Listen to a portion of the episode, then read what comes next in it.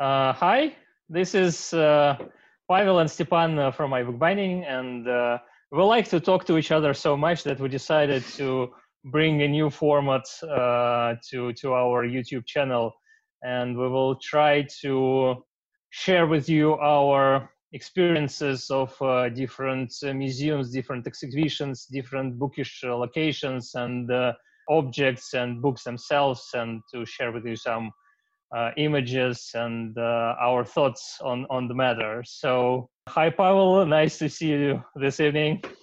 Again. For today's topic, uh, Pavel is the main engine uh, for, for our information and uh, uh, visual materials. So, I, I will pass the word to him.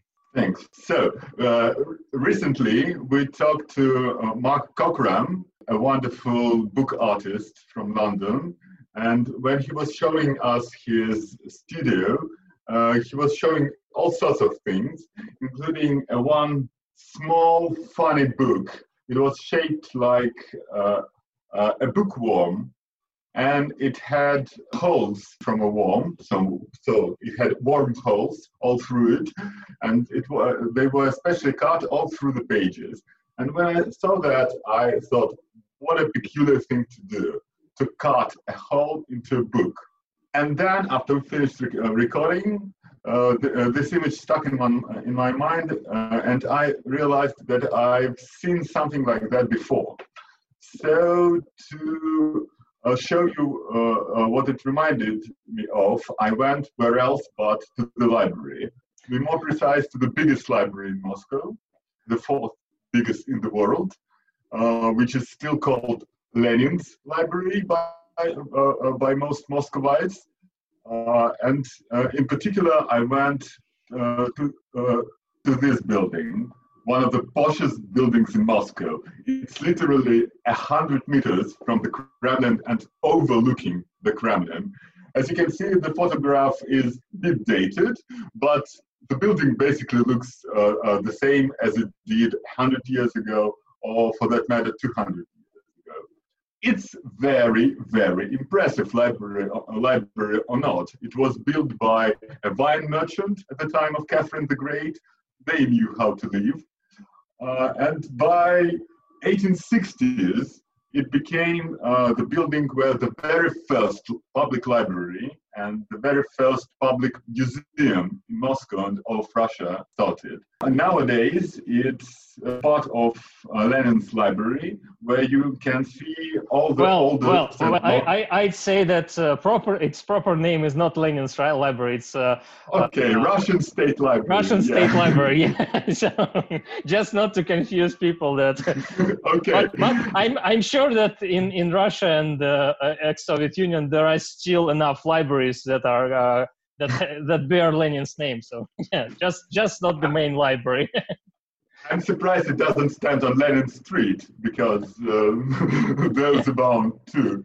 Yeah. yeah. so it's the part of the library where you can see all the oldest and most precious manuscripts and all printed books. It's uh, a very precious place.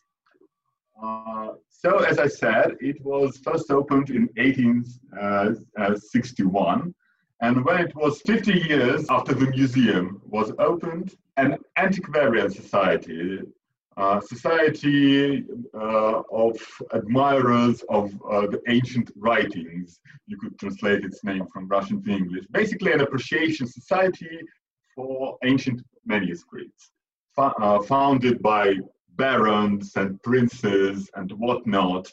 They were publishing uh, facsimile editions of ancient Russian manuscripts uh, for decades by that time. And they decided to celebrate 50 years of the first public library by publishing the most exquisite copy of uh, an ancient book they could think of. Uh, and they chose this book.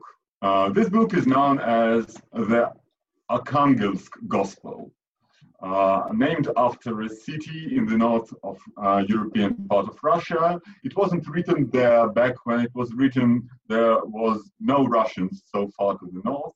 It was written at the end of the 11th century, 1092 to be precise. It's the fourth oldest Russian language book in existence. It was brought in 1870s by peasants to Moscow and shown to, uh, to, to, to, a local bigwig who was duly impressed and uh, bought it for a substantial sum and late, later on sold it for an even more substantial sum to, uh, to the Rumyantsev Museum, to the library in this building. It cost all of 700 rubles. Uh, to put it in perspective, uh, that would be something like 15, 20,000 dollars in today's money. Uh, a substantial sum now, but even more substantial sum back then. Uh, uh, uh, you could buy a Da Vinci, a minor Da Vinci, but you could buy a Da Vinci for that kind of money. So they didn't want uh, just to reproduce the text, not just to print photographs of the pages, as you uh, mostly do now, and as you often did then for the very best of editions. Photograph, photographs weren't around for that long by that time, but they were already used for this. But they also decided to reproduce uh, the outward appearance of the book, the book as an object.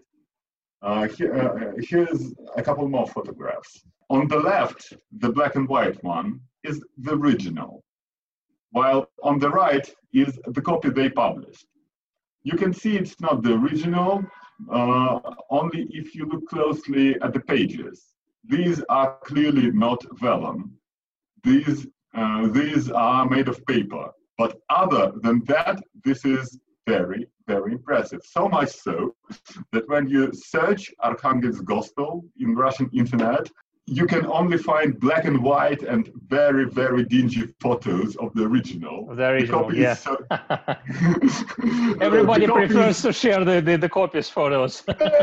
Basically, the copy is easier to get to and it's, uh, it's good enough.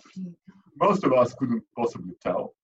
Yeah. Uh, I got to the library, and uh, uh, after uh, a few very cal- uh, colorful uh, old ladies talked to me and asked me why would I want that, such a thing. They didn't even call it facsimile. For them, it's a mock-up. They were very, very disparaging about this book. it's, it's pretending to be something it is not. Yeah. Uh, okay, one but, of them but was. I- I should say that uh, uh, nowadays, uh, a hundred years later, after this uh, uh, facsimile was made, it's uh, it, it, has its a, lo- a lot of value on, on its own. So yeah, it's, it's yeah yeah. I, have seen it once or twice before in antiquarian bookshops, and it costs upward of fifteen hundred dollars yeah. at the very least. It's not that rare I found uh, a few dozen, a dozen in public libraries all around Russia, and uh, you can find it uh, uh being sold online. So if you're in, uh, into uh, old books, that would be a great present. I'm into I'm into old books, so if anyone has extra cash on their hands, I can provide you my mailing address. But anyway, uh, even even back when it was published, it cost around a thousand dollars in uh, in modern in modern money. So yeah. something like a hundred golden rubles. Yeah. Which which is absurd amount of, uh, of money. Uh, in the biggest uh, encyclopedia of the time, books of uh, this publisher, of this society, uh, are written uh, very, very tenderly, but a bit critically. It yeah. says something like, Brockhaus and Efron. They say something like, it's so expensive that you almost certainly couldn't possibly buy it. Uh, some uh, some things uh, never change. But then, what would you expect from counts and barons who are publishing this kind of thing? Uh, so uh, it's really hard to say if the original book binding is as old as uh, the book itself. As you can see, it's very basic. Bindings like that were made in late uh, Middle Ages. binding like, uh, bindings like that uh, were produced in 14th and 15th century and even in 19th century. Uh, I'm not sure uh, from technical point of view is how uh, classic this work is. Maybe you could comment on that. Well, I'd say that it has it has a lot of medieval elements, but to me, to me, it looks very basic and a quick job. Uh, let me show you this uh, detail. This is uh, very charming. I mean, it looks like that on the original, and they co co uh, copied even the length of rope and yeah. Uh, the un untied, untied ends of the rope. This looks to me like a replacement binding for something much more impressive that was lost over time. Maybe it's not 11th century, but maybe it is. Uh, who knows?